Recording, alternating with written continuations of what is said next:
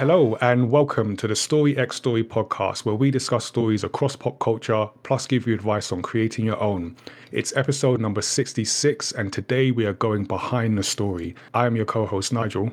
I'm Tazzy, uh, content creator, gaming influencer, and co host. Oh, yeah, I forgot about that part of the title. We're going to talk about that across the podcast. Um, but today uh, we are doing an interview episode, and our guest has done, he's done a few things that you may may have heard of. Um, we'll, we'll, definitely dig uh, into that. But for now, let me introduce concept artist Bob Cheshire. Bob, welcome to the show. Hello, how are you doing? Uh, I'm doing okay. Doing okay. How are you? All good. All good. Excited. Cool. Uh, yeah, we've just been talking about some of the stuff that uh, Bob has been working on. Uh, well, not all of it. Anyway, we'll get to that. so, for people uh, listening, you can subscribe to Story X Story on Apple Podcasts, on Spotify, uh, and wherever you get your podcast from.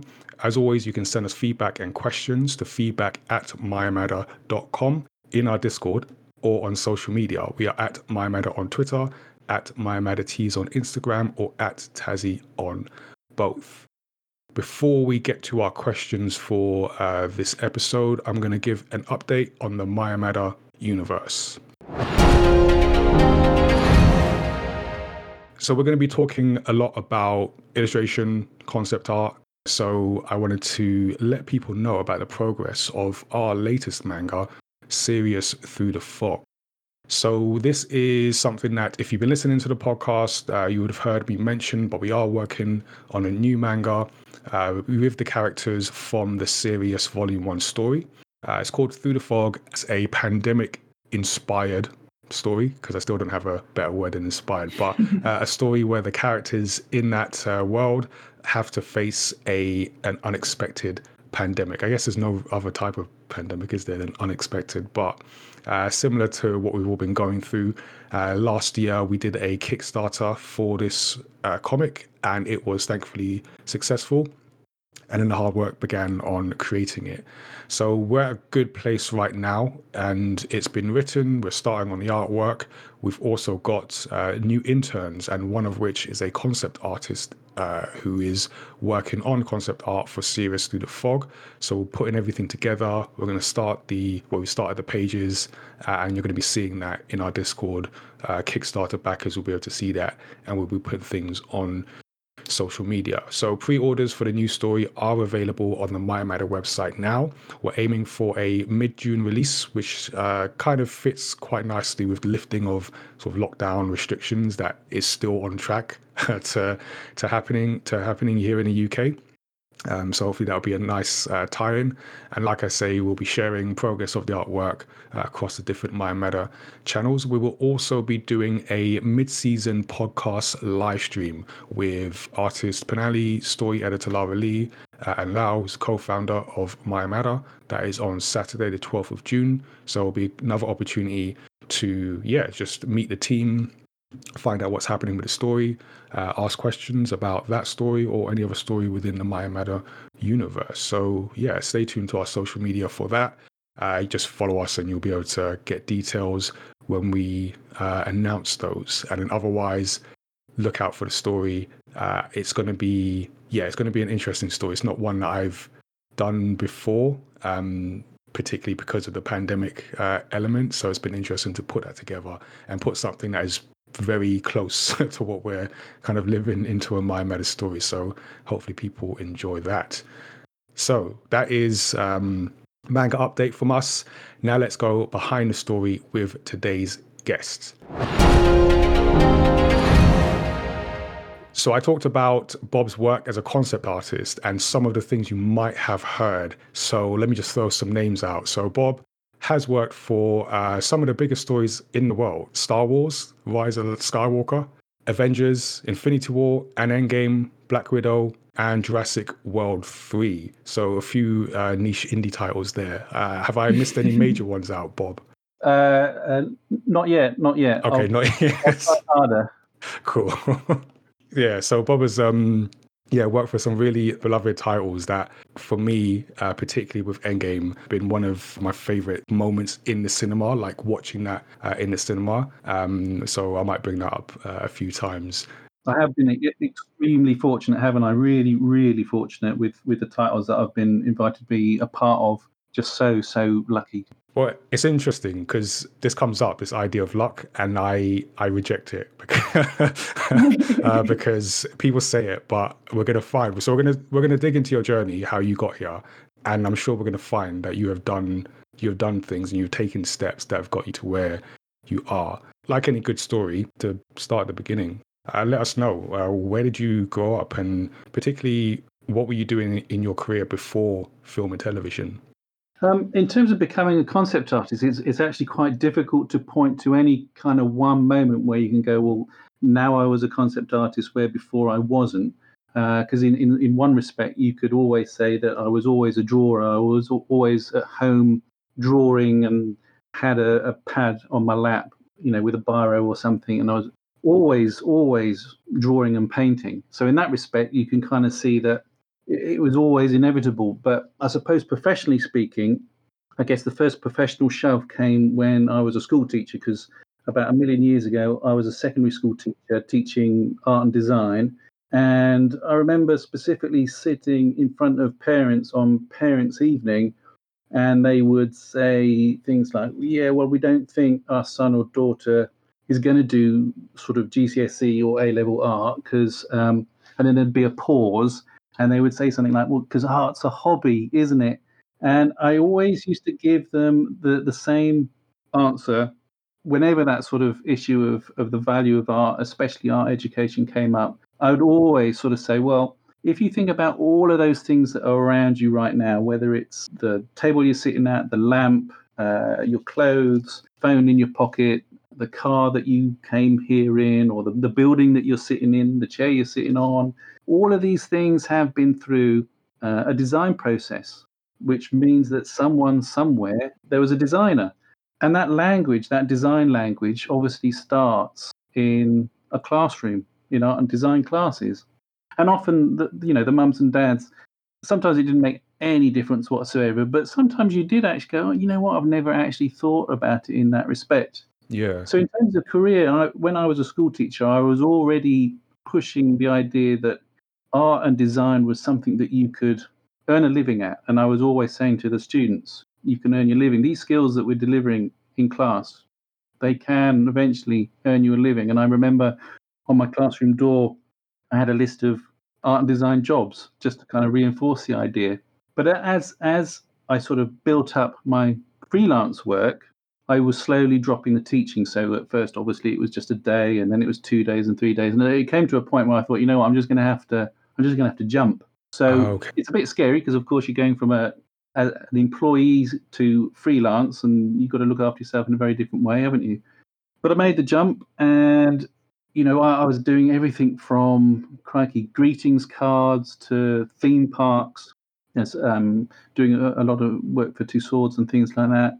Um, but eventually, I became an employee again at a games studio, and that was very good for me because I suppose it's that 10,000 hours thing, isn't it? That that rehearsal, the speed, uh, the discipline of it, all of that was um, very, very useful. And eventually, the sort of film work came along whilst I was still at the game developer. And I remember the, that opportunity, I, I having that conversation with myself, thinking, well, I can either watch this opportunity go by or I can jump. And for whatever reason, I thought, you know what, I, I, if I don't want to be in a position in a couple of years, I thought, you know what, if only I had made that leap, you know, mm. what hmm. would have happened? Mm. That regret. Yeah, I just had to go for it. And thankfully, uh, so far, it's paid off. But it is a gamble because it's not guaranteed, obviously. I think you bring up an interesting, like, important point about the idea of balancing, but then ultimately getting to a point where it's like, okay, now I have to decide. and you, so yeah. you were teaching and you, you sort of reducing your hours in teaching as you do more freelancing. And then, and I had a similar kind of consideration where I, you can sort of tell me your, your um, mindset at the time, but where I, I felt I was in a nine to five, so to speak. And then also working on different bits for Maya Matter, and I wasn't doing either great um, Yes, because I was trying to do both, and then you kind of have to pick one. Yes, you're absolutely right. Either the teaching was going to start suffering or the freelance was never going to get anywhere. So at that point, you're absolutely right. You have to kind of go, I'm going to have to commit in one direction or the other. I'm either going to have to just- drop the freelancing and go, no, I'm a, I'm a teacher, or jump the other way. You're absolutely right. And where was this school? Um, like what area, if you don't mind me asking? Uh, so I live in Warwickshire. So I taught in Warwickshire. Uh, yeah, some, it was, teaching is a fabulous job, and it's one of those jobs which is like a vocation. I know that's a bit of a cliche, but I, I did thoroughly enjoy that impact that you had on students and being able to see their progress. So it wasn't, you know, uh, it, as I say, yeah, a really, really, really thoroughly good job. And I understand that because, so for my story, from going from like a software engineer to working on this brand and then working with young people in schools in terms of like the uh, storyboard uh, sessions that we do, the comic story workshops, and finding that satisfaction in seeing young people. So, one, be in a space where they don't always realize that, yeah, they don't always find themselves in, in that they can come and work on their ideas and, and draw or create stories and then seeing them progress uh, and take things on. So, just thinking about about the school, um, and I, I asked this from a place of also having to sort of seeing teachers, working with teachers, as well as young people. Um, who who frustrated you more, the the students or the teachers? Uh, that's funny. You know, I, I don't know. I mean, I suppose it, it's like all things, isn't it? There's, there's ne- it's never one or the other. It's, I suppose it's a bit of both, isn't it? Uh, but it's, it's certainly the reason why our education is still important to me, and I, I still sort of have relationships with universities who I will go in and, you know, whether it's a, a Q and A or talking to students or whatever. And there's secondary schools and colleges that I've been into to talk about art and design but also art and design and its relationship with the film industry and things like that. Simply because it just, um, I suppose, it puts a bit of a fire under the students it, in terms it kind of they're familiar with the Marvel movies and the Star Wars movies and things like that, and so there is a, a relationship that's already there. They can see that your art is actually earning a living and all of that kind of thing. So Mm. Connects those dots for them.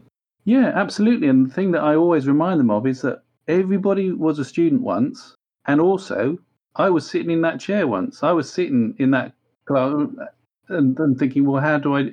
I mean, nobody in when I was at school, there weren't concept art courses or all of the things that we've got now. It's fantastic.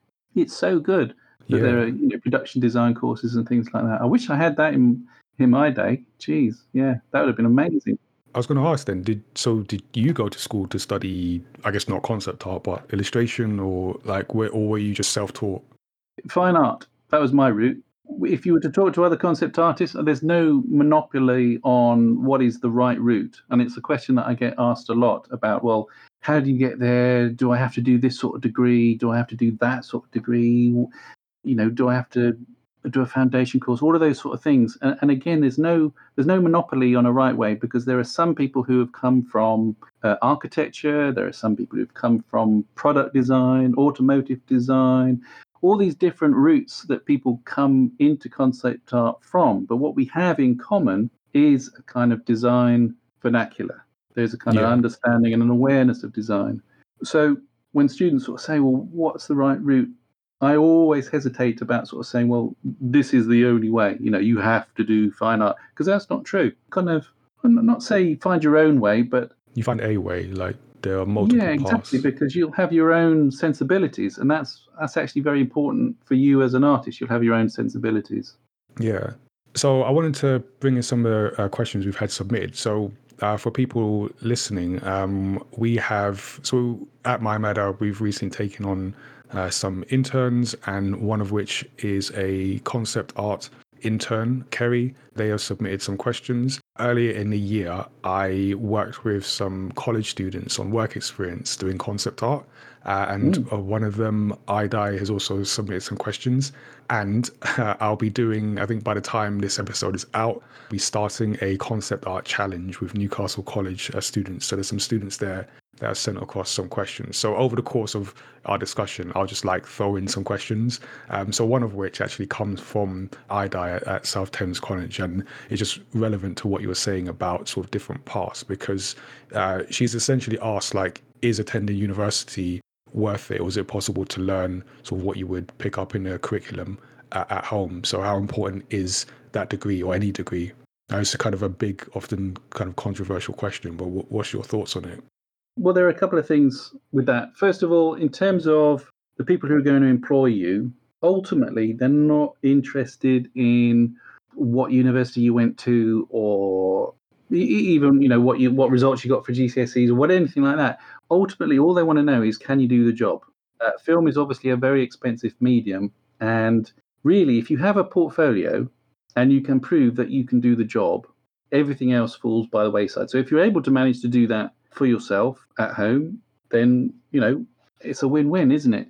There are uh, gazillions of resources out there, but the, the thing I'd say is that if if a resource is free, it doesn't mean that it's bad. And equally, if you pay for it, it doesn't it doesn't automatically mean that it's good. Yeah. Uh, yep. And there's a bit of both. There's free stuff which is fantastic, and there's free stuff which is really bad, and there is stuff that you can pay for which is really good and stuff which is really bad. I think as a, as a general rule of thumb, I would have a look at where that information is coming from.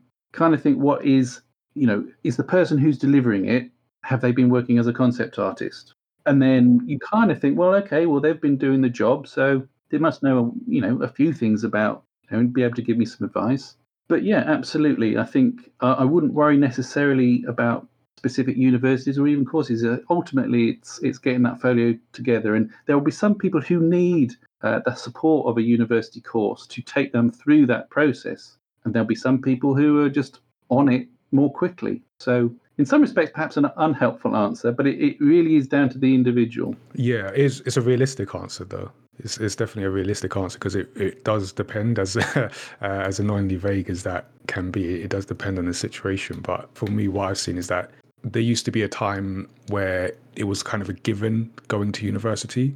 Sure. Whereas yeah. it's more of a consideration. And that's not to say definite no or definite yes. It's just like it's more of a consideration uh, now. So, yeah, that's an important uh, point yes. that you make. And Kerry also asked, in terms of your fine arts experience, uh, how that has informed your work today. Well, I was really naive, to be honest. When I was painting, I very naively never made the connection between that and the film industry. And I, know it seems like so obvious now, but a lot of the things that you, all the formal elements that you use, you know, you're talking about light and space and color and composition and all of these things, they're exactly the same things that I use as a concept artist, and they're exactly the same things that directors use to tell stories. But again, when I was a fine art student, I never made that connection, which I know really embarrassingly dumb, right? But when I was a, a, lot younger, you know, when I was 10, 11, I was aware of Ralph McQuarrie just because I was just a super Star Wars nerd. But I was never, I never really consciously went, oh, right, okay, well, that's a job then. So I, I can go and do that. I never made that leap, that connection, which again probably sounds really dumb. And it, it was only really when the Star Wars prequels came out and there was like the making, uh, the art of Phantom Menace and the art of Clone, blah blah blah. And I was looking at those and thinking, you know what? There, there is something there that resonates. There is something there that that makes sense. Because I was always that kid who would watch you know, the making of at Christmas, you know, when they had the making of Indiana Jones on at Christmas or whatever it was. And it always resonated, it always made some kind of sense. Uh, and yet you'd still think, oh, well, therefore, when you were doing fine art, no, you made never that connection. connection. You know, how, how But then, I mean, yeah, I guess looking back now, you think, oh, that's obvious. Why can't you make the connection? But just hearing you say that, and in terms of again, I sort of go back to the young people that I sort of meet in schools and stuff, and particularly with video games, because we have a video game event and you know kids play video games and just speaking to kids who haven't made that connection and i kind of in my mind i always wonder how have you not like isn't it obvious yeah. but it's not and yeah i guess that is the that's the issue because you're you're a lot of kids like I'm into this. I like the mechanics or the story or whatever it might be. But I don't, Yeah. I don't know that I can have a career in it. That's a weird kind of because again, from the position we're in now, it's like yeah, obviously because obviously that this people have to make this stuff. But yeah, when you don't know, you don't know. I think that goes for like a lot of, especially the cr- like creative side of things, but just in general, I feel like when you're younger, you shouldn't be expected to know know what Yeah, what you can do. That's job, true. But I think we sort of when we're in school and and college and things, no one really tells us that. By the way, or maybe a few people do, but not many people do. So like, by the way, there are all of these like thousands and thousands of thousands of jobs, and every skill has a place in a job somewhere, and it's making that connection. I think you can only make that connection by having discussions with people, right? Yeah, absolutely. And I think even further than that, the, the, the other disconnect is not only seeing your path from A to B, but it is also that disbelief that you could actually make it. Meaning that when, when I was sort of 10, 11, you know, my my mum used to. She was a cleaner, and uh, you know, then she worked in a in a book factory until she retired. The idea of me actually working on something like some of the titles that I've been fortunate enough to work on, that didn't even enter my head. I mean, not in a million years. Hmm. And, and and that's where I suppose coming full circle at the beginning and sort of saying how fortunate I have been. I think that's where that sense of fortune has come from, in as much as I never at the beginning chased it. I never thought, oh yeah, I can do that. That's where I'm going, and off I go. It's only later, career wise, that the penny drops, and I think, you know what, I I think I could have a shot at that. yeah, I might be good at this. So it, it's kind of that's what I mean by I think I'm very fortunate because it, it didn't have to pay off. It didn't, you know, there was no That's true. guarantee. yeah. So the fortune part of it is that it landed butter side up. You know, yeah. Okay. I'll, I'll I'll accept that. All right. um, but then, so going back to that, uh, and we are we're going to get into the the Marvel, uh, the Star Wars, because I could feel like people listening saying, "No, no when's he going to talk about Marvel and Star Wars?" So just making that transition, and um, we talked about sort of uh, parents and not knowing sort of the the path, and another thing that I I hear. Maybe not always like literally, but I just feel from parents is that idea that art, like whatever the application might be, is a hobby. I think you mentioned earlier, like, you know, this is just a yeah. hobby.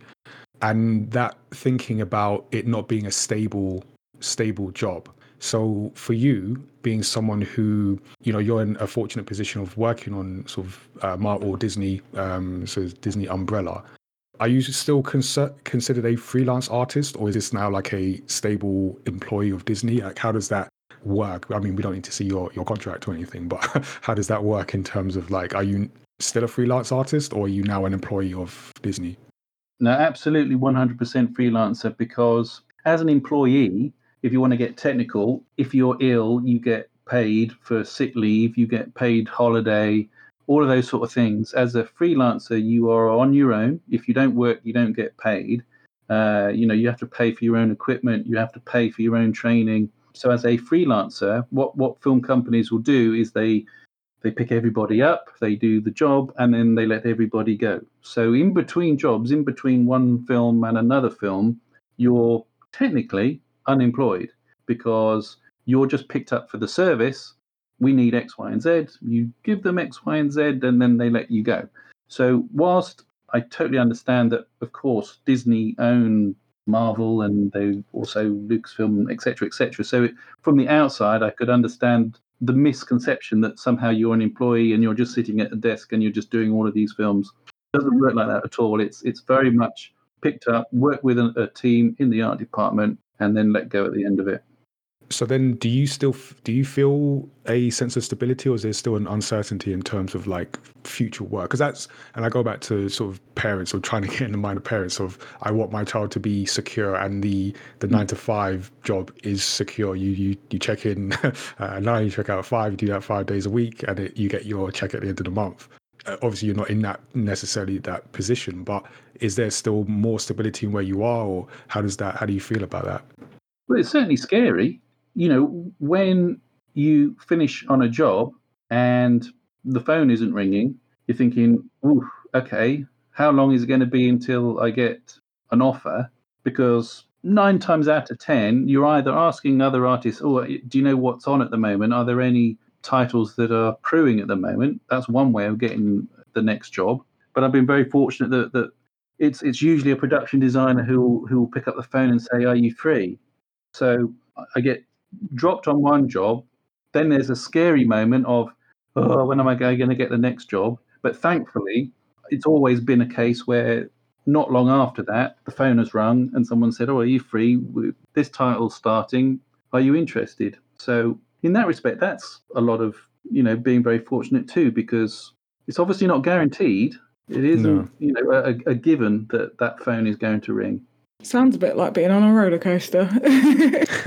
It, it, it can be. I mean, especially when COVID hit, I had literally just finished Jurassic World Dominion. So I thought, well, I have no idea, no idea whatsoever when or if that next title is going to come along.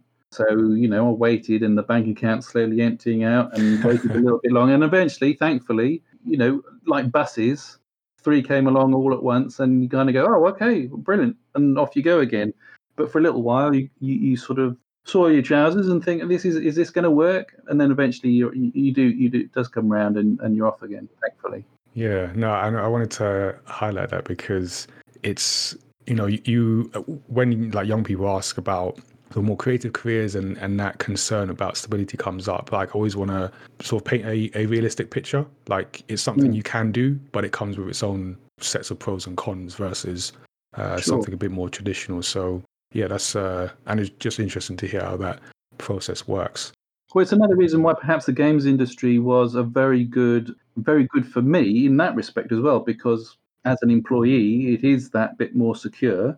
Not Yeah. totally secure, of course, but it is a bit more secure, and it means that you you have that umbrella to shelter under. Yeah, definitely. Yeah, no, security is important. But I think over the past, you know, 15 months, we've seen that, you know, nothing's completely secure, even though you might have thought that. So, Yeah, absolutely.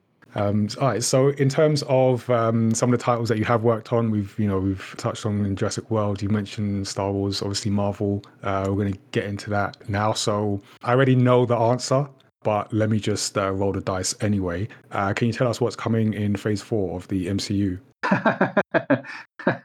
well, I'll be totally honest. I have no idea. okay. but I, I know that in terms of what um, I've been lucky enough to work on Black Widow, and that is coming out July 9th. yes. I know yeah, that. Yep. Uh, obviously, that I did Black Widow straight after Star Wars, so it, it's been a couple of years, and obviously COVID put put it on ice for a little while. Jurassic World, that's coming out June 10th, uh, 2022. And then The Multiverse of Madness, that's Doctor Strange 2, that's out March 25th, 2022. Cool. So a I bit of a watched- compromise in terms of the answer there. yeah, no, it's, it's fine. I, will- I will accept that answer. I, I understand. Next time we'll get uh, Tom Holland on, and uh, he'll just tell us everything. so uh, don't worry about that. Spill the beans. Yeah. um, all right. So yeah. So you mentioned the the titles that you worked on, but before we get uh, any further into that, can you tell us like what is concept art? So what is the process in itself?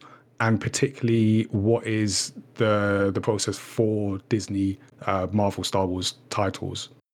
Okay, so first things first, I think I need to draw the distinction between concept art, concept design, and concept illustration. You had um, a guest on a few weeks ago. I Celine Chu. was that's right, Celine Chu, episode sixty-one, and she was absolutely correct because she said that most of the concept art that, and she was kind of talking very much of the sort of ArtStation of it. It is concept art, but it's more akin to concept illustration. Uh, so, rewinding a little bit, concept art I've always described as being a question mark, not a full stop. So, question mark. Uh, so, the concept art at the beginning of a production tends to be very loose, very broad, and it's there to ask questions, no more, no less. So, you're working closely with a production designer, and he or she is obviously steering the ship visually they're kind of saying, well, I, I think it ought to look like this. I think it ought to look like that. have a look at this. This is an interesting shape. Maybe use something like that. And off you go. You start drawing, you start painting, again, very loosely, very broadly, and you create a, a number of drawings and sketches and the, and you're off. You're into a dialogue with the production designer who will immediately kind of go, well, this is working well, that isn't working so well. This really is it looks a bit dumpy. Maybe we should forget using that. Or this is a really good idea. I hadn't thought of that. Maybe we should go with this more. And that dialogue slowly grows. And what starts as concept art slowly evolves into concept design, where it isn't quite so broad and not quite so loose. You are already beginning to drill down a little bit into design in terms of how high, how wide, uh, what kind of archways, what kind of windows, that kind of thing, to give it a sort of very broad uh, example. Concept illustration really is right at the very, very, very end of the process. So, in terms of production, I would say at least 80, 90% of what I do is just black and white very loose, very sketchy, very thumbnaily, and it's there to ask questions. You'll get a tiny chunk where it's at the end of the process where concept illustration, it's almost like taking stock of everything that you've learned so far. So you've already figured out what sort of columns it is. You've already figured out what the windows would look like, blah blah blah, what the light is doing, and it's it's really uh, a, a, bit of a flex at the end of the process it's very different. And, and throughout a production, the need of concept art changes. So after that initial conversation with a production designer, they've already starting to get traction in terms of they're preferring certain routes. They might be liking certain shapes or certain light quality or whatever it might be. And so the art directors, they are starting to formalize these ideas. So the concept artists and the art directors are a bit like the left hand and the right hand of the production designer. We're right. both, both the concept artists and the art directors are serving the production designer. And obviously everything is in service of story. Let's not forget. Yeah. So just as the concept artists are a little bit like R and D, where it's all question mark, question mark, question mark. It could be like this, it could be like that. Do you want to see it like this? Maybe if we try it like that.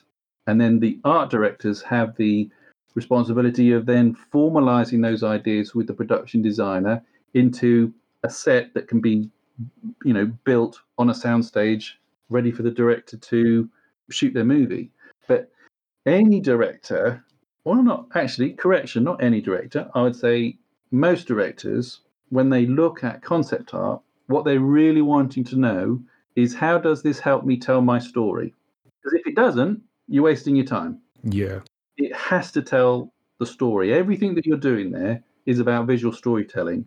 And again, if it's not helping the director tell his or her story, then yeah, I don't know what you're doing. so even at that stage, it's it's just about question marks. It's about do you want it like this? Do you want it like that? So again, Celine Chiu was absolutely right. A lot of the stuff that you see out there is more akin to concept illustration, but uh, it's not really reflective of what the day to day job is.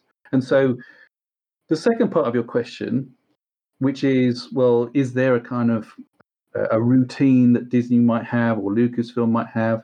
Mm. Every single production you're on, whether it's a Marvel film or whether it was Lucasfilm, whoever, it's very different. It's it's slightly different because it's very different with each director because some directors are more involved visually than others and there'll be some directors who, who, are, who are not particularly interested in, in drilling down into that. And also, it's to do with your relationship with the production as, designer as well. You know, some want to work very closely with you and have very tight reins, and some want you to explore in a very different way. So there is no sort of set path or set formula for these different productions to follow. It is very much down to who the production designer is, who the director is and that relationship between the three of you. Hopefully that makes sense. Yeah. So, and that's interesting you sort of to break them up those different stages um, because for me, and I mentioned we've taken on a concept art um, intern, and for me, it's a new process. So in making our uh, our manga, it's usually from my mind to you know sort of page or uh, Google Doc or whatever it might be to Illustrator, and it's sort of back and forth. But mm. what I felt was missing is the stage where we just kind of play with ideas. Mm, and yeah. early in the year, when I was working with the uh, work experience students, and I think we spoke about this before we were we were recording this podcast, Bob, that I discovered that what concept art was uh, for me is that I don't know what the answer is, and I like your distinction of the question mark versus full stop. So I didn't know what the answer was, but what I wanted was some suggestions, some ideas, some like, oh, what about this? What about that? And I realized that because what the students I was working with were trying to do was draw me a picture. And there yes. were cases where they'd send work and I'd be like, you, you haven't you haven't told the story actually to to come back to that thing. You, you I've given you the outline of the story, I've given you what happens in this particular part of the story that you're doing art for, but what you've done is just a picture of what you've heard me say. I want to explore this idea because I don't know the answer. I just want to explore it. And I realize that's what the the distinction is, but didn't have appreciation of the different stages within that. So like are you doing all those stages or is that you do the initial part and you're passing that on? How does that work? Uh, so typically I'd you know, I'd be doing all of those because that role as, as a concept as as you say correctly, we're a little bit like R and D, research and development. We're asking those questions. We're we're posing those visual questions on behalf of the production designer who's saying, "Try this out, try that out." So yeah, that morphs that that morphs uh, uh, throughout the production. So it, it would be a little artificial to hand that on. Although that said, that said, um, it's quite rare for one artist to work on one environment or whatever the problem might be. Right. It tends to be handed out to all of you, and so it's all the brains on it turning over these ideas in order to find a solution. So it's not so much a, a, a relay race where you pass the baton on and go right, okay, I've done my bit. Okay, now it's your turn. It's more like we're all trying to figure this out. How do we arrive at a solution? And we're we're turning over ideas visually. Ah, okay, so it's very collaborative in that sense. Oh, I mean, absolutely, hundred percent. Film is very collaborative, and in the art department, I don't think anybody, any one single person, can sort of go, "Hey, you know what? That that's me. That is." Um, that would be a really way of saying it. You know, concept artists work as a team, art directors work as a team, art directors and concept artists.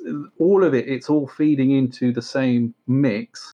So, whilst there are ideas obviously generated uh, in in terms of what finally makes it up there on a screen, it is always a team effort. And um, yeah, again, very fortunate that I've had some amazing teams that I've worked with. I mean, on Rise of Skywalker, I loved that team so much. So many amazingly, not only good people, good human people, hardworking people, but amazing at what they did. And so it was a privilege to actually just kind of go, wow, you know, you're it, it really was um, wonderful to be on. Really wonderful.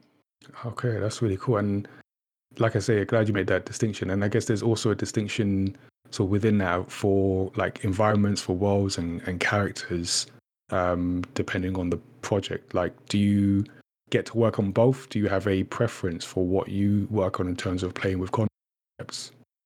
Okay, well, again, that depends on the production because uh, 99 times out of 100, I'll be working on environments. If you're on a Marvel movie, then you don't read, well, not really, you don't get to work on any characters unless you are over in the, you know, the Marvel universe over in the United States. So in an art department on a on a film production, you'll have obviously a props department and they'll have their own concept artist who will be developing concept art for props. Equally, you'll have a costume department and they will have their own concept artist. So, 99 times out of 100, my sole remit is environments. But obviously, from time to time, there is a little bit of elbow room and spillage. And in terms of the Venn diagram of it, there is some grey. But generally speaking, it's environments. Environments. Okay. Uh, and I'm glad you're highlighting the sort of collaborative effort because I, I mentioned Newcastle College, and I, I, remember when I did the initial talk with um, group of their students that one of the questions that came back uh, towards the end, someone asked that, and I'm paraphrasing, but essentially, is it possible for you to just work on your own um, and and do your art. And uh, it was a surprising question, and I couldn't think of any other way to answer other than just to say, I'm going to disappoint you. There is no way that I know of where someone, especially someone who's paying you, will just let you go off, not interact with anyone, and then come back and do that. I, I don't know where that where that exists. So uh, it's good that you've given kind of a, a picture in terms of how many people are involved and just what the yeah just what the process is for that and then I did get a question from actually from uh, Newcastle College that came through, and it was is actually related to character, but it was a question about what do you need to know to design a good character? Like, do you have any tips for that? Well, uh, I'll be totally honest. Are you probably asking the wrong person? It's simply because, as I say, the vast majority of what I do is environments. In terms of concept art, occasionally you'll do what they call keyframes, something where you are deliberately chasing a moment that you are taking from the script or the treatment. And in that sense, you might introduce a character. And obviously, of course, you know, the sort of titles that I've worked on, you've got a resource there already in terms of what they look like, what the actor or the actress looks like, etc., etc. And so you can put them in. But in terms of designing from the ground up, I can honestly say I don't think I've I don't think I've actually from start to finish. I don't think I've ever actually even done that once. So okay. I, you're asking the wrong person, unfortunately. Sorry. no, that's no, not a very helpful answer, is it?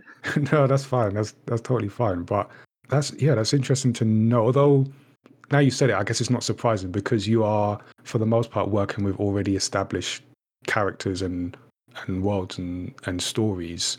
So I guess there's already prior work that has been done, even if it's a new film. Yeah, but as I say, there is a you know a, a like a costume department, and they will be much more into that side of things because they'll have their own concept artist. So on Rise of Skywalker, for example, there was a concept artist whose obviously their job was to create those costumes and the extra characters. And again, there's a creature department, of course, and then they hmm. have their own concept artists creating artwork, creating different creatures and things like that. So you've got different teams of concept artists for each aspect of these productions. That's uh, yeah, that's really cool. So since you are working with these established properties, like as an artist, how much of you is in the work versus what the production wants to see? Do you have that? I guess there's obviously only so much flexibility you have there, but is it possible to put some of you in the work?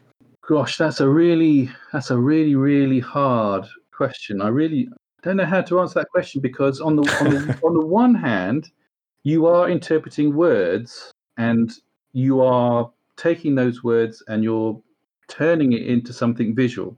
So in mm. that hmm. respect, you do have that kind of ownership.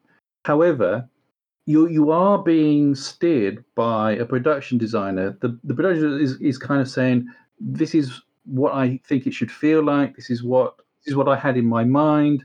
This is the direction that I think you ought to go in. And ultimately, you need to translate what is either written on a page or what the production designer is asking for.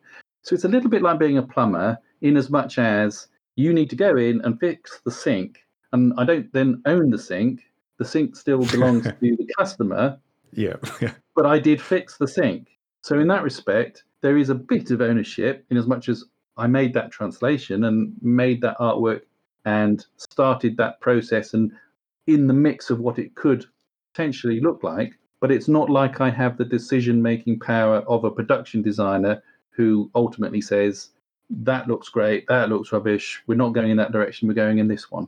Maybe one day, but not yet. So yeah, it's still within that those constraints um, of the yeah of the production, which is yeah, I guess yeah to be expected. But I think you've sort of highlight something that kind of resonates with me because when we make our manga, one of the, the cool things is that so I will write the stories, I'll uh, outline, uh, do the script, uh, and sort of design the characters, so to speak, not necessarily in terms of like drawing because uh, I, I, can't draw. I used to draw when I was younger, but I was uh, still long gone. But what is really cool is when I send all that to our artist Pinali, is she will then send back sketches, like page sketches, and then we'll do the back and forth thing, like I mentioned. But what's cool is that I will then see the story uh, a second time. So I'll see it in my head and how it plays out. But Yeah. quite often times she will send things and I'll, I'll be like, that's that's not exactly what I said, but I like what you've done with it. And I'm kind of seeing it uh, in a new light and it's giving me new ideas and then we can kind of play off that. So in, in that respect, I understand what you mean about having some ownership. So there's some room for interpretation there. And then I guess I d- then decide, yeah, do this or change this bit here. Um, but I, I quite like that process because it's just another chance for someone other than me to kind of uh, test out the story and, and see what they make of it. And then we can sort of make a decision on the final output. Yeah, and you and you make a good point there. In, in as much as with some production designers, if you're very if you've worked with the same production designer a few times and they understand what your what your own design sensibilities are, there are some production designers who will give you much more elbow room, and there'll be some that don't give you much elbow room. It, there is a different relationship with each production designer on each production, and obviously, it's great if a production designer is giving you that latitude to go and explore because it does happen. Hmm. and that's fantastic because then you think right okay off we go. But it can swing both ways. So you're absolutely right it is definitely a process. But sometimes you get a little bit more elbow room sometimes less. So again, it kind of depends that that old word. So along the same kind of trail of thought, then, given what you do is is very early in the process. So if we're thinking about, I mean, let's just take an example. So Endgame, like Avengers Endgame, that was that 2019 and 20 that came out. uh, yeah it came out 2019 but i think Yeah. i was working on it 24 would it would it have been 15 or 16 a long time ago right. So you just answered my question. So when do you get on these productions? That's like four years in advance. Well, I suppose that one is a special case in as much as they were trying to solve Infinity War and Endgame simultaneously. Yeah, So- true. In terms of what they were tackling, it was, you know, a, a, a- a massive beast. Because normally, as a concept artist, you might be on a title for about nine months, where you're, as you said correctly, you're on sort of day one at the beginning when there are very few other people on it because you're you're starting that process. But then in about nine months, you know, you, you're you're done. However, the, the really big titles, ones like, as you mentioned, Endgame, at the time that was the longest I'd done. That was 13 months, and I had some time out in Atlanta as well, um, working on that. But then Star Wars was uh, in total 18 months. There was a, a, a wee gap Okay. in the middle, but that was the biggest by far. Um, I don't suppose I'll ever be on anything that long again. So 18 months spent working on the concept art for that. Yeah, yeah, yeah, yeah. And how far in advance of the film actually coming out were you involved there? Oh gosh, uh, I think did I start 2017? I think. I mean, you're really testing my my memory. that, that would be my best guess. I think it was Okay. April 2017, and I think it came out Christmas 2019. I 19, yeah, yeah. But yeah, it's just uh, that sense of, I guess, time and that how early someone in your position comes into a property. Um, and then that distance between it actually coming out and people going to the cinema and seeing it. Um, so then, like, again, with that in mind, do you, like, as someone who comes in so early, do you ever feel uh, disconnected from the, the final product? Because once it's gone from you, there's a lot of changes in just your stage, but then to it actually get made, shot, edited, put out, do you look, at any work and say, I, I don't recognize that? Or, you know, um, how much of what you worked on is actually reflected in and how much changes? Um, well, there's a bit of both. There's there's there's sometimes where it's identical and you know nail on the head identical, and you think, whoa, that's that's amazing. And then there are times where it has moved on for lots of reasons and needed to move on. So it's it is both, but there's also a disconnect in as much as because it is a job and because you are working with it day in day out just like any job you'll have great days and you'll have bad days so sometimes when you're watching uh, the film you'll see a certain set and you'll go oh there that was the day when i was having difficulty with this or, Oh, or that was the day when and and your head is out of it. So sometimes on the titles that i've worked on I have to watch it a few times because the first time you're kind of washing out that kind of debris of, oh yeah, I remember, I remember that day, yeah, that blah blah blah.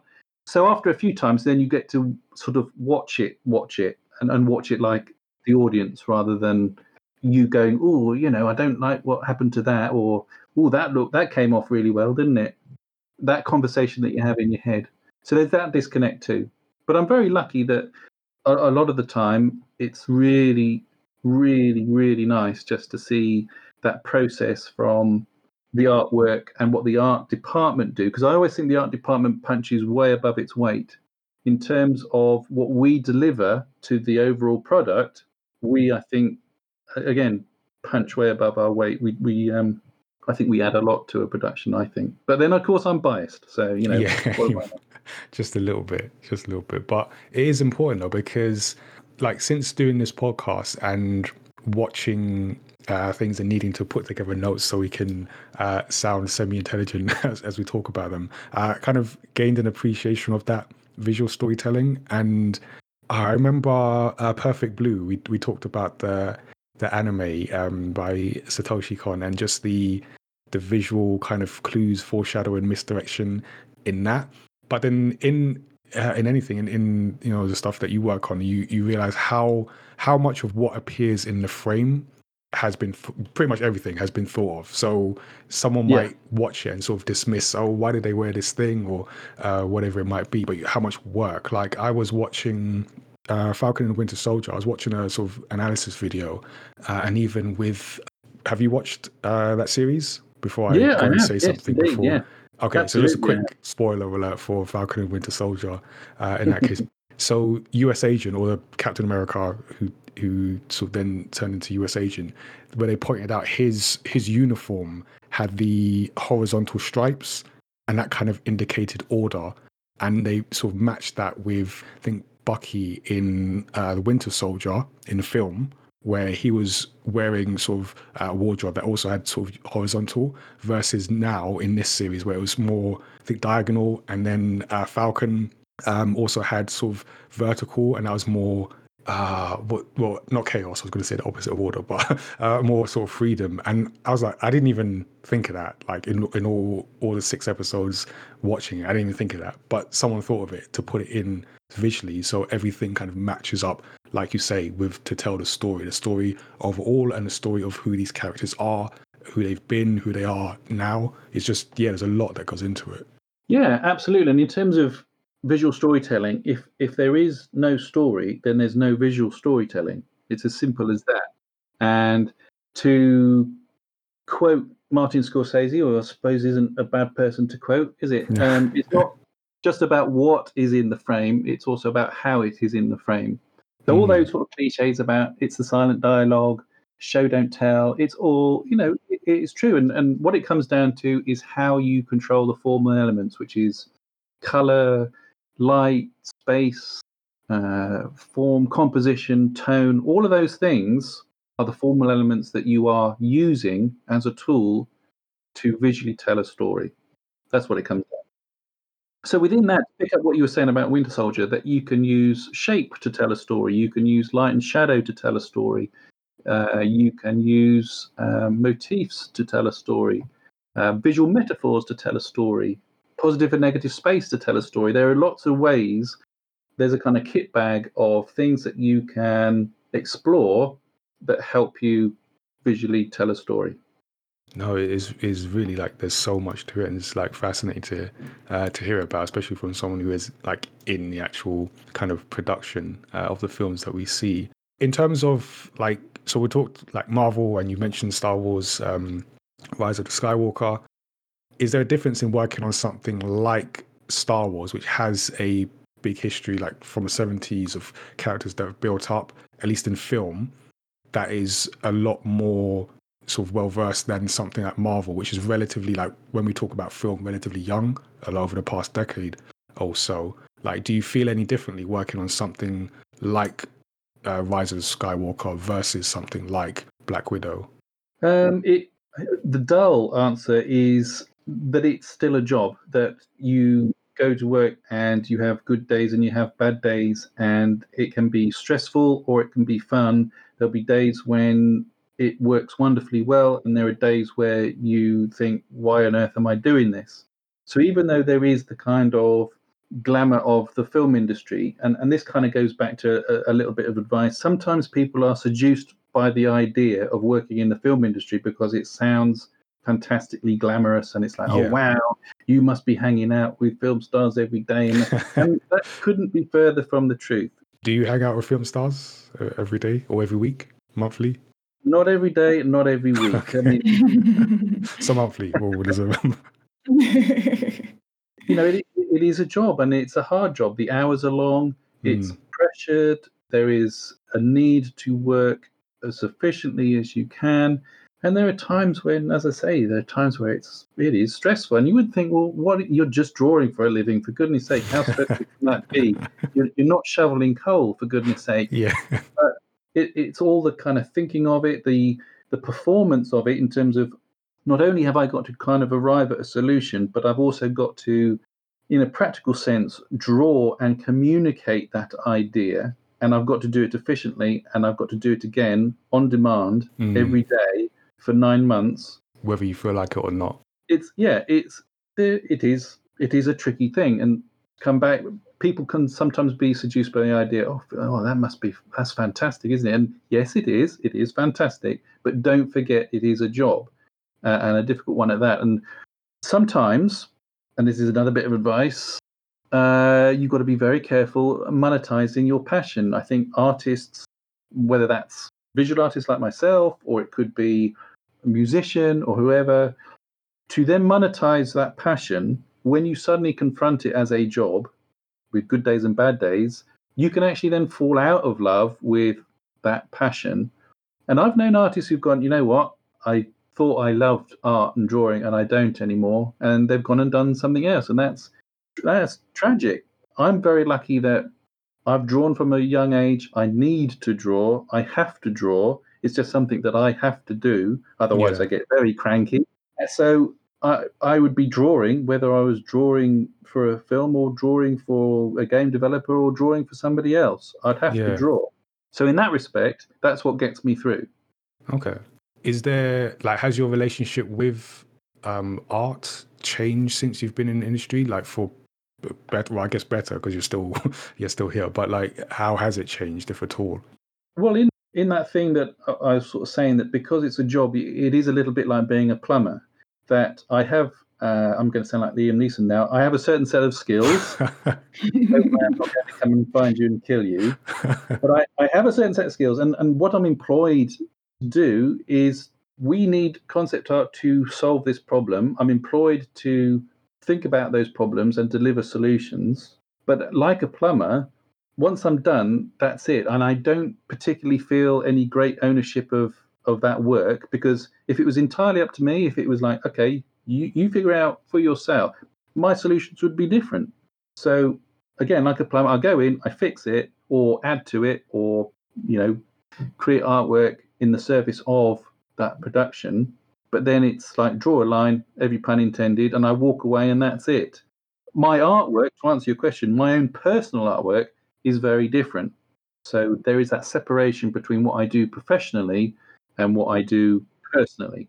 And I think that's probably quite a health. Well, I, I would like to think it's quite a healthy way of managing it because if the two blend, I think there is a, a danger that if I feel like I have a bit more ownership on that artwork than I actually do, I think that's going to end up badly, and I'm going to, you know, come a cropper one day if I think like that. So I do Okay. separate in my head. That is that is my professional artwork, and that is my personal artwork. And does that help with criticism or feelings of like failure if you've not managed to produce something or produce to the level that you either expect of yourself or was uh, required? Like, how do you handle that side of um, creativity and, and artwork? Yeah, I mean that's a very shrewd perception because you're absolutely right that as a concept artist, you are not going to get a solution eight o'clock day one. It's not going to happen. so failure, as soon as you bring up that word, failure is part and parcel of the job. It's part and parcel of getting better at any job. Failure is really important part of the job. And actually, in that respect, you can't lose because even if you were to really fail if you were to do some artwork and go, crikey, that's not what I meant at all. Even that means you've pushed the conversation along further because if you've misinterpreted what maybe the director wanted or the production designer wanted, then already you know what not to do. And so you're you're further along the line to finding what they do want. So um, yeah, failure is is an important part of it. And again, to answer your question, you have to accept failure. You have to be thick-skinned enough to realize that that they're not judging me. They're not really judging the artwork. What they're doing is giving feedback to move that artwork along. So you can't hmm. take it personally. You can't get grumpy thinking, "Oh God, you know, all they said is they didn't like it." Um, so you've got to get over that. You've got to realize that's not what the deal is.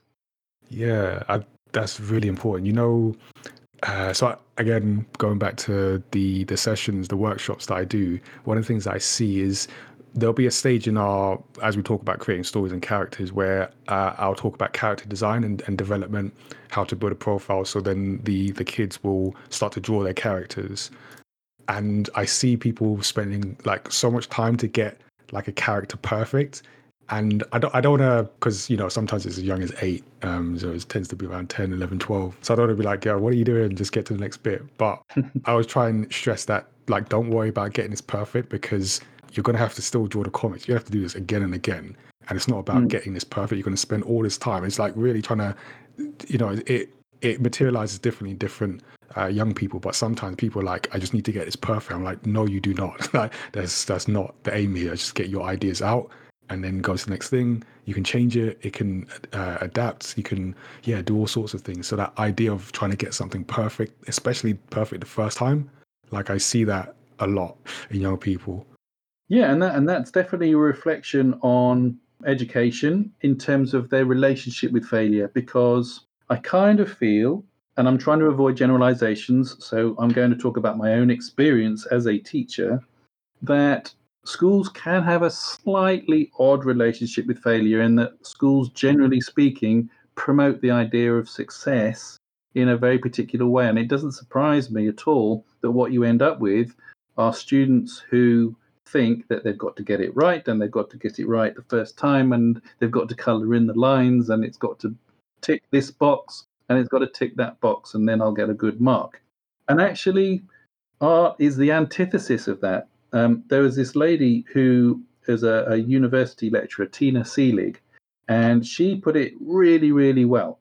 She said, if I gave you the the mathematical problem of what is five plus five you can only arrive at one answer, which is obviously 10. But you can hmm. only arrive at that one answer. There's one answer and one answer only. However, if I say that the answer is 10, what is the question?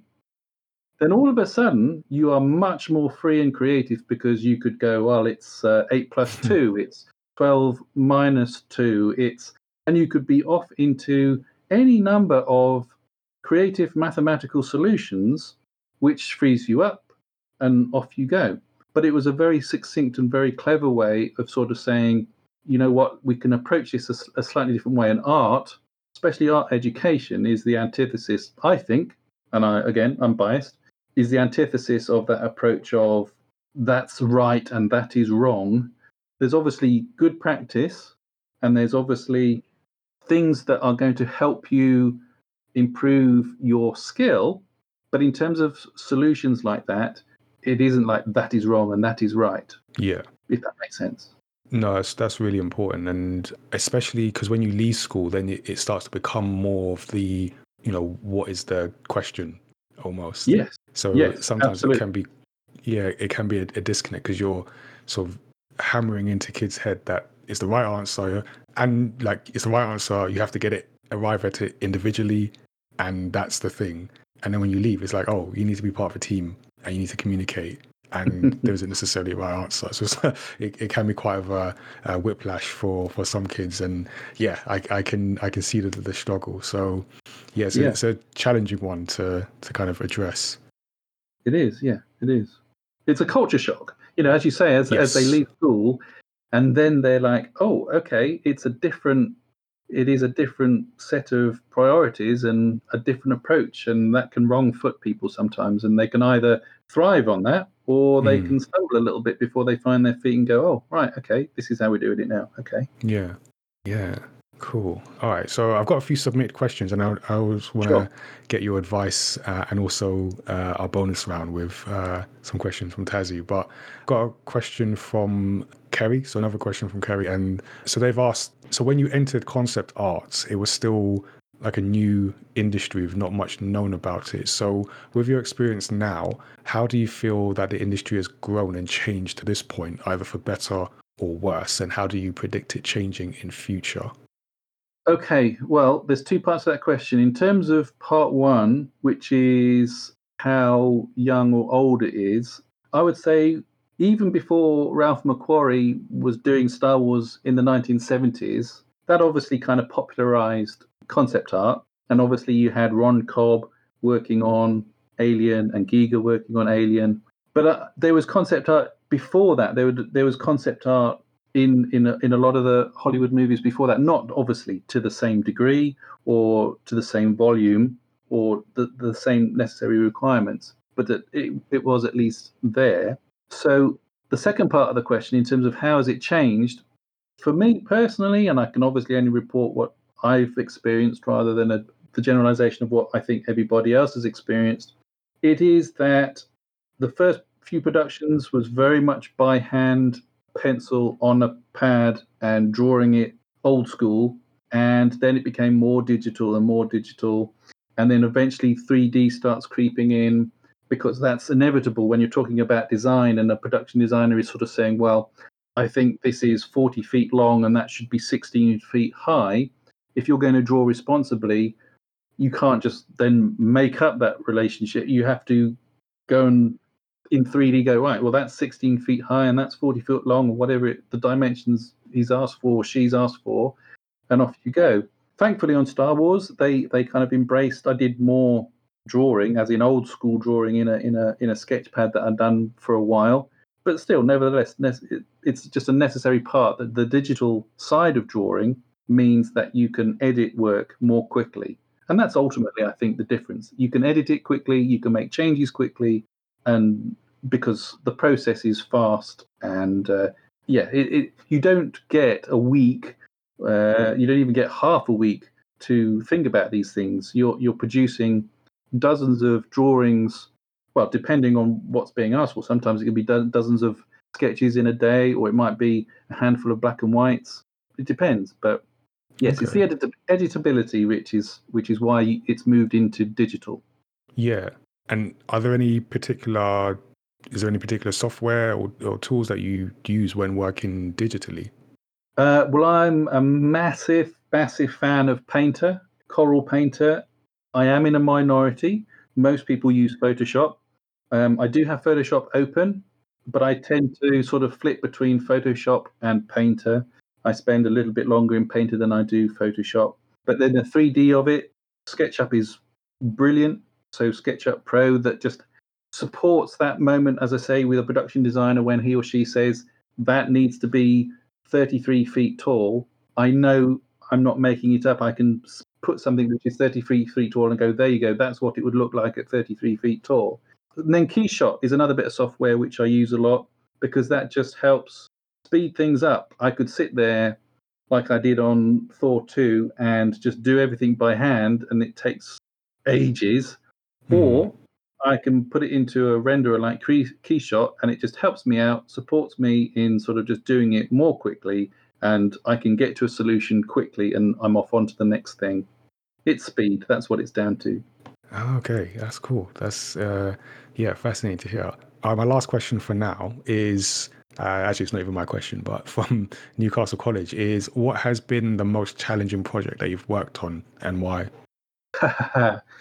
okay, Newcastle College, the most challenging title I've worked on. Well, for different reasons. I suppose Star Wars was challenging because I am so in love with Star Wars that to maintain a sense, you know, not to just nerd out every day, You have to keep cool and calm. but but also from the fact that it, it's about maintaining a distance and remembering that you're you're designing these new things. I mean, it, it was it was a really, really, really, really lovely job. And as I say, the art department were amazing and fantastic.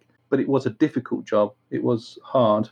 Endgame was tricky. That was a hard one for lots of different reasons. I mean, sometimes a production can be wonderful because you're working with wonderful people, and sometimes it, it could be hard because maybe you know it's a it's a bit more sticky. There's no one singular reason. I, I can't really point to any singular reason why one job would be easier than another. So a bit of an unhelpful answer, but certainly my my favourite to kind of rephrase the question, my favourite would definitely be Star Wars because the ability to go onto a soundstage and you know see the Millennium Falcon or go onto a soundstage and see the Blockade Runner, it, it just lights up that bit of you inside which is still a child. And and let's not forget, as a concept artist, you have to be in touch with that side of you because it's no good if you shut ideas down really early. If you're someone who kind of goes, oh, as if, then it's going to be really hard work. It really is mm. going to be hard work. It's much more about story before engineering. For example, Indiana Jones in in you know four movies, his hat has fallen off once. You know that's it's not real life. It's not real life. Don't worry about it. You know there's is there a toilet on the Millennium Falcon? I don't know, and I don't care. Jack and the Beanstalk. If if the beanstalk has grown, if you're someone who goes, oh, you know what, a beanstalk couldn't grow that tall because, uh, uh, uh it's just not gonna, it's not gonna fly. Or Blade yeah. Runner, when when Roy Batty is on the roof and all of a sudden he has a white dove in his hand. Lovely bit of visual storytelling. But if you took it literally, you'd think, well, what on earth am I doing there? Or mm. as if you've you know got what? to, as a concept artist, be in touch with that that part of your personality that says, I'm going to go with it. I need to explore it first, see what works, but do not shut it down. Do not go, oh, as if that couldn't work because it just it, it isn't helpful. It isn't yeah. helpful. You, there are a lot of people on Twitter who cannot be concept artists because that would just yeah. not would just not work at all. That would never work. Why isn't there a toilet? There should be there. um, so well, there was, there was a there was a moment on on Skywalker. I was working with Rick Carter, who you know was really good. And Rick Carter is he, he did the original Jurassic Park. He, he did Avatar, Forrest Gump, he, uh, two and three of Back to the Future. Really, really good production designer, and he was working with Kev Jenkins as well. And and the thing was, there was a moment where I was momentarily just fussing over this light source, and he said, and he just said to me, because I said, "Where's this light source coming from?" And he said, "The same place that the music's coming from." And, and it's a really, really good reminder that remember that it is all fake, all of it, yeah. from start to finish. It's all fake. So when people get sort of, you know, in a twist over little things, you kind of go, "It's a story, and it's all fake." So don't worry about it. It's the story that is being told. Go with it. Run with it you know, it's not a universal point of view. It's probably not even popular, but that's my. I agree with that. Mm-hmm. Yeah. And I say that as a former engineer uh, as well. So. All right, before we get to our bonus round, we are now going to get into our creative pro tip. So, for each interview we do, we ask our guests to give advice for aspiring creative professionals.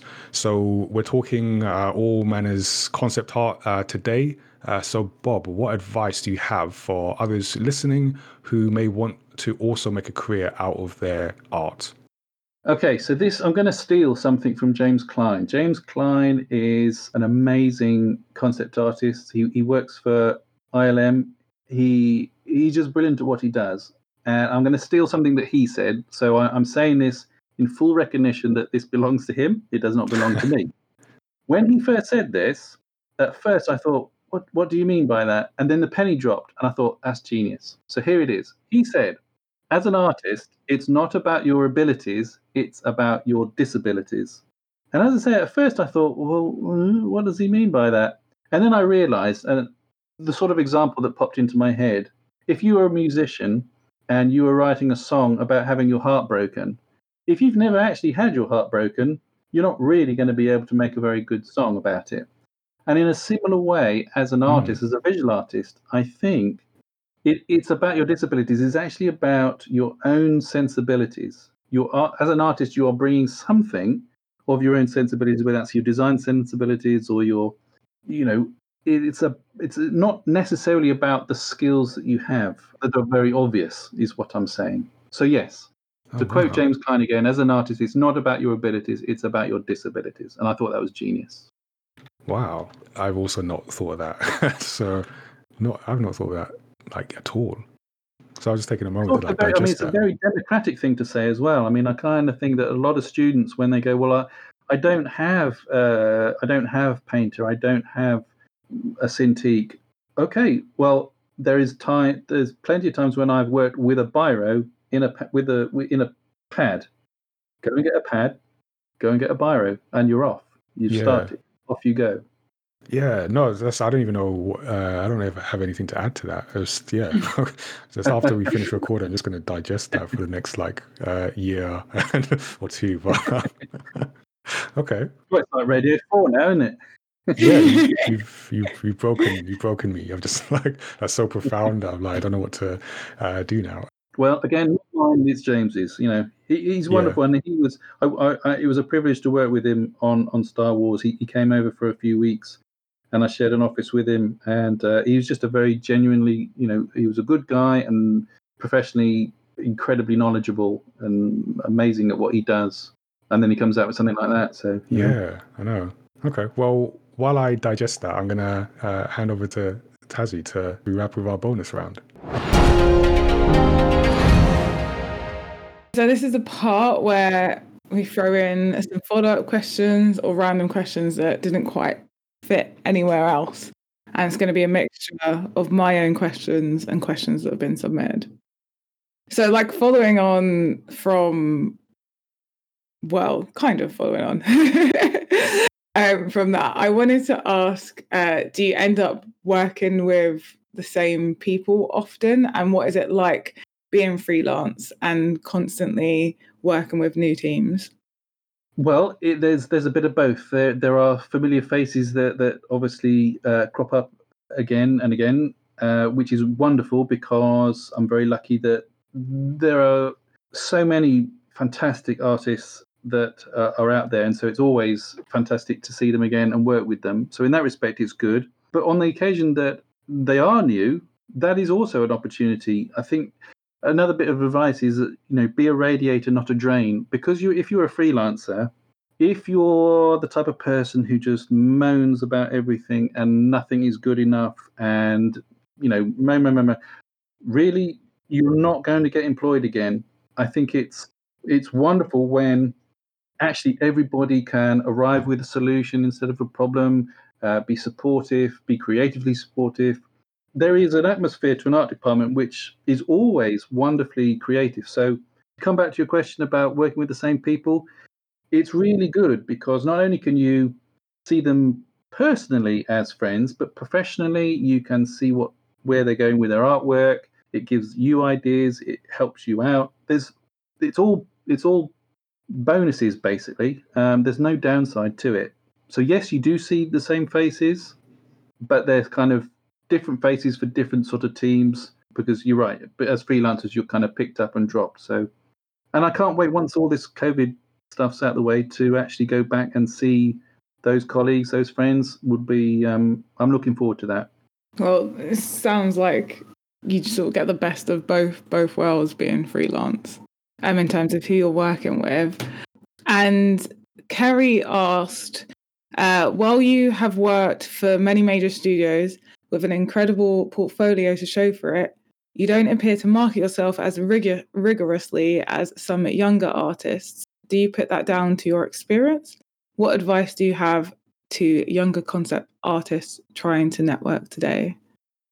Okay, so again, two two questions there. The, the first part, then, marketing myself. I am not good at that word, marketing myself. I'm not someone who particularly pushes like, "Hey, go and see this. I've done this," or uh, yeah, it just I don't know. It just doesn't sit well. I'm perhaps maybe a bit too English. You know, I'm Yeah. which that probably sounds disparaging to you know our American brothers and sisters, but I just yeah, I'm just not very good at marketing myself.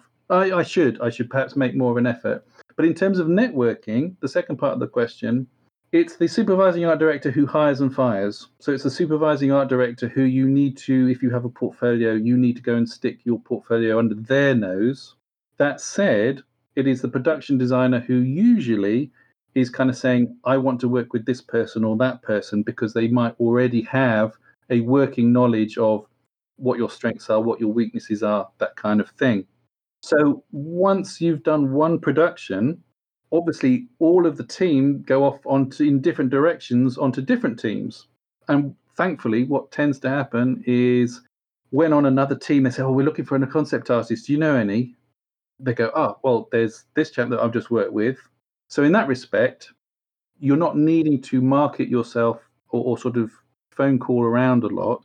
Tends to be word of mouth, uh, which is fantastic for me because, as I say, I'm not very good at you know getting my stuff out there and and shouting about it. Does that make sense? It's kind of yeah, it's tricky. I, I'm not I'm not one for sort of shouting out loud about you know, hey, go and look at my artwork. That said, go and have a look at my artwork. this is me marketing myself. Hey guys, we will, we will put a link in the show notes for people to do that. So Bob underscore Cheshire. Look at me, I've got it already. Bob underscore Cheshire on Twitter and on Instagram. Oh, it's the same. Bob underscore Cheshire. There you go. That was easy, wasn't it? There you go. Having the same um same handles is good marketing. So purely accidental. Ida from South Thamesmead College also asked pretty much the same question, um, but I just wanted to shout out them for their question as well. Um, and they also ask, who or what is your inspiration? Oh, blimey, that's a really hard one. That's really difficult. Uh, I am completely and utterly stumped. Uh, for once, I don't know where to go with that question. Who is my inspiration? I don't know. I mean, it's it really depends because in a painterly sense, uh, I have people like Lucian Freud in my head because when I was a painter, as in oils and canvas and and mucky brushes and things like that, then obviously Lucian Freud is a favorite of a lot of people. I think he, he is a genius. But then, of course, if you're talking about concept art, then there are so many. I mean, how do you how do you choose? How do you possibly choose? Because they're all different flavors. It's a bit like saying, well, which child do you prefer? You can't do it. It's like, well, that artist is really good at this and that artist is really good at, and that's one of the beautiful things about Instagram and, and, and, and Twitter and things is because you, you see all of these amazing artists doing amazing things.